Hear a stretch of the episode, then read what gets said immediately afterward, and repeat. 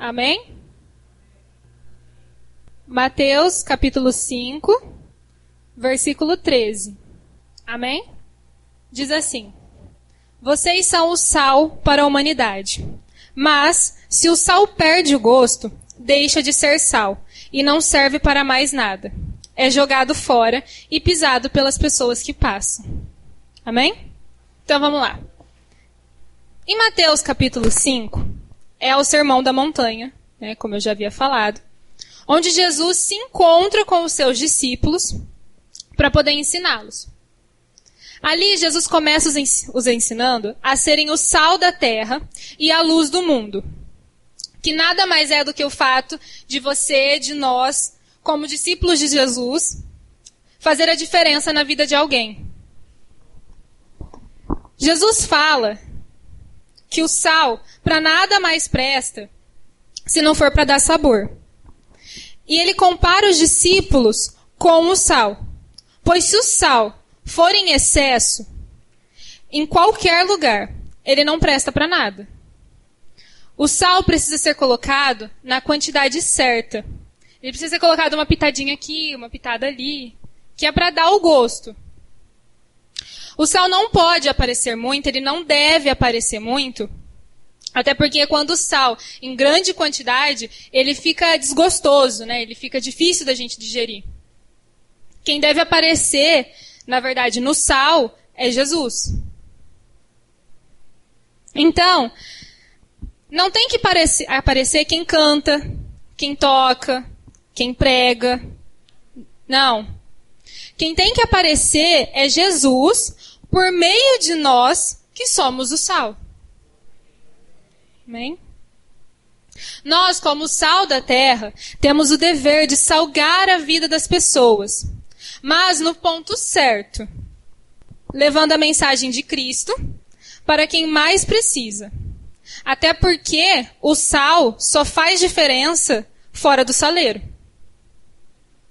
Aí eu vou pedir agora que os irmãos leiam comigo em Mateus 5, do versículo 14 ao 16. Amém? Vocês são a luz para o mundo. Não se pode esconder uma cidade construída sobre um monte. Ninguém acende uma lamparina para colocá-la debaixo de um cesto. Pelo contrário, ela é colocada no lugar próprio para que ilumine todos os que estão na casa. Assim também, a luz de vocês deve brilhar para que os outros vejam as coisas boas que vocês fazem e louvem o Pai de vocês que está no céu. Amém? Então, igreja, seja a luz do mundo. A luz é a luz que ilumina o caminho. A palavra do Senhor, lá em Salmo 119, não precisa abrir, versículo 105, diz que, a, diz que a palavra do Senhor é lâmpada para meus pés e luz para o meu caminho, para o caminho correto a se seguir. Nós, como a luz do mundo, devemos e temos a obrigação de mostrar esse caminho para as pessoas. Se o meu irmão não tem essa luz para enxergar o caminho correto, é a minha obrigação, como luz, iluminar o caminho que ele deve seguir, que é o caminho da salvação. Deus não está pedindo para você ser luz em um, em, um, em um ambiente que já é iluminado. Até porque, do que adianta ser luz para quem já é luz? Do que adianta eu ser luz e apresentar o caminho da salvação para um irmão aqui da igreja, no qual já é convertido, ele já conhece o caminho e ele já segue o caminho da salvação? De nada adianta. Por quê? Porque eu estou sendo luz para quem já é luz. Deus quer que sejamos luz no meio da escuridão em meio às trevas. Aí que é o complicado, né? Mas, igreja, não é porque você está no meio das trevas, no meio das trevas que eu falo é no mundo.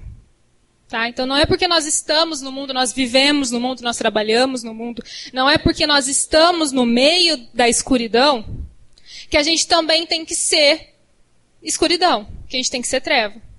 Então não é porque a gente está no mundo que a gente tem que fazer o que eles fazem, que a gente tem que falar o que eles falam, que a gente tem que vestir o que eles vestem. Não. Deus nos coloca na escuridão para sermos luz. E deste ponto de vista, nós podemos ensinar o que a fazer o que tem que ser feito, ensinar a falar o que tem que ser falado e ensinar a vestir o que tem que ser vestido. Nós temos que ensinar o caminho correto que eles devem seguir. Precisamos salgar a vida dessas pessoas que estão perdidas no mundo com a palavra de Deus. Precisamos apresentar o Evangelho a elas. Precisamos fazer com que elas queiram conhecer o nosso Deus. Que é um Deus misericordioso. É um Deus de cura, de libertação, de milagres. Precisamos fazer com que as pessoas entendam, assim como foi cantado lá no primeiro louvor, que tudo passará, mas que a tua palavra permanecerá. A palavra de Deus permanecerá. Ela não vai passar. Queria que os irmãos lessem comigo lá em Mateus 5, 18, provando realmente que a palavra de Deus não passará. Lá diz assim: Eu afirmo a vocês que isto é verdade. Enquanto o céu e a terra durarem, nada será tirado da lei, nem a menor letra, nem qualquer acento. E assim será até o fim de todas as coisas. Amém? Essa é a lei. É dela que eu estou falando. E aqui fala, igreja, que até quando existir céu e terra, até o fim de todos os tempos, nada será tirado da lei. Nem a menor palavra, nem a menor letra, nem nenhum tipo de acento é a palavra não passará. Até o seu pior problema, ou o pior problema que você já teve, você está tendo, ou você vai ter. Aquele problema que você acha que não tem solução. Ele vai passar. Tudo passa. Mas a palavra de Deus permanecerá. Porque Ele é justo, igreja. Tudo que ele promete, ele cumpre. Porque ele é fiel. E se ele prometeu que a palavra dele não passará, a palavra não vai passar. Por isso que o caminho é certo. Porque está baseado na palavra dele. Deus nos chamou para fazer a diferença. O que a Bíblia ensina é que não é que devemos deixar o mundo mas nós devemos fazer a diferença nele.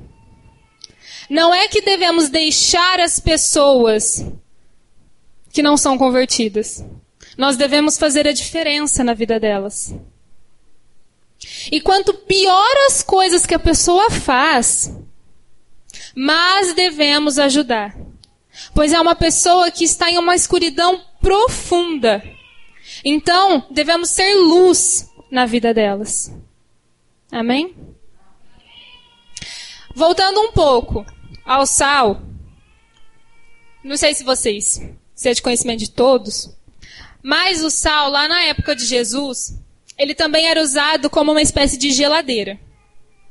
Como assim? As pessoas colocavam uma grande quantidade de sal nas carnes para que elas não apodrecessem. Hoje nós conhecemos, por exemplo, a carne de sol né, que é muito conhecida no norte, nordeste, que é uma delícia. Mas a gente coloca bastante sal na carne para ela durar mais. E naquela época, como não existia geladeira, era isso que era feito com o sal também. Essa era uma das, função, uma, uma das funções do sal na época. Então, quando a gente fica sabendo de algum crime que aconteceu, há algum crime contra a vida de alguém, que acaba tirando a vida dessa pessoa. Além de ficarmos horrorizados, que é a, né, a primeira reação que temos, nós devemos nos perguntar: aonde estava a igreja de Cristo, que não conseguiu salgar essa pessoa a tempo de evitar essa tragédia. Sabe por quê? Porque essa pessoa que cometeu né, esse crime, ela se encontra numa podridão total. Ela está na escuridão. Ela está podre. E aonde que estava a igreja de Cristo, que é o sal da terra, para evitar essa podridão? Temos que entender que nós somos a esperança para o mundo. Nós somos o que não deixa o mundo apodrecer de vez e virar um inferno completo viver aqui na terra. Como vimos, o sal tem várias funções: preservar, dar gosto. Mas o principal, e o que normalmente a gente esquece ou a gente não se atenta, é que o sal gera sede. O sal gera sede. E o mundo só vai ter sede quando a gente gerar isso nele. Então, se você muda o ambiente quando você chega, se você traz uma palavra para a igreja, que até faz sentido, mas não gera sede, as pessoas vão depender de você como fonte e não da verdadeira fonte. Agora, quando a sua história com Deus, seu ministério, sua família, suas atitudes gerarem sede, as pessoas vão até admirar você. Mas elas vão querer conhecer a fonte. Elas vão querer beber da fonte que você bebe. Então, igreja, decida sair do culto hoje, gerando sede nas pessoas, dando resposta para elas. Porque a resposta para o mundo é Jesus. E é dele que temos que falar com as pessoas.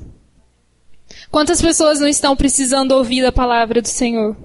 Quantas pessoas estão perdidas, sem saber o que fazer? E a gente está ali, igreja. Às vezes a gente tem um amigo nosso que está passando por tantas coisas e que a gente não sabe porque nós não queremos perguntar como que você está. Mas é um, um como que você está sincero. Não é falar, oi, tudo bem? Tudo bem, e você? Não, senta aqui comigo. Você está triste. O que está acontecendo? Você já conhece Jesus? Você sabe que Ele é misericordioso? Que Ele jamais deixaria você passar por nada disso se não existisse um propósito por trás? que às vezes, realmente, a pessoa está passando por algo muito difícil. Mas às vezes, mas provavelmente Deus tem um propósito para ela. Ela não está passando por isso à toa. E no processo, ela vai crescer espiritualmente, amadurecer e vai chegar aonde Deus queria que ela chegasse. Quando a gente está mais. Quando a gente sofre, quando a gente está mais dolorido, quando a gente está mais triste, quando a gente está mais quieto, é onde Deus mais trabalha em nós. Na dificuldade. Até porque servir a Deus na alegria é fácil, né? Difícil é dar glória a Deus passando por dificuldades. Então, igreja, uma pessoa sem direção, desanimada, perdida, quando escuta uma palavra que faz sentido para ela, ela decide conhecer Jesus. Então, o que eu tenho para falar para você nesta noite é que seja a pessoa que irá ser luz, salgar e gerar sede nas outras pessoas. Amém? Amém. Era essa a palavra que eu tinha para vocês hoje. E eu já vou falar que o meu testemunho é eu estar tá aqui. Tá? Porque é só por Deus mesmo que eu estou aqui. Porque só quem me conhece sabe o quanto que eu sou vergonhosa, o tanto que eu tenho vergonha de estar aqui pregando, principalmente, que ao abrir um culto eu já fico tremendo, entendeu? E só Deus para ter dado a tranquilidade para eu estar aqui hoje. Amém.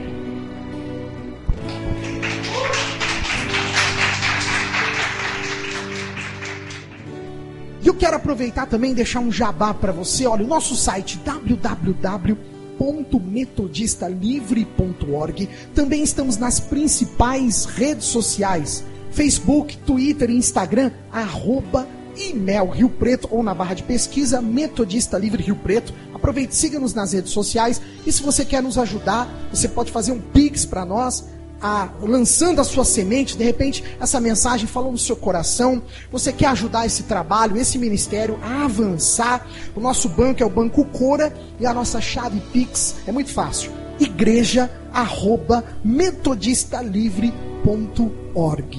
arroba metodistalivre.org. Igreja arroba metodistalivre.org. E também nós temos uma poupança na Caixa Econômica Federal, agência 1610, operação 013 conta poupança 31 705, dígito 6, e de qualquer casa lotérica ou de qualquer agência da Caixa, você pode lançar sua semente, mandando, enviando a sua oferta, a sua ajuda e a sua colaboração. Deus abençoe, um forte abraço do pastor Júlio Ronque, aqui da Igreja Metodista Livre de São José do Rio Preto.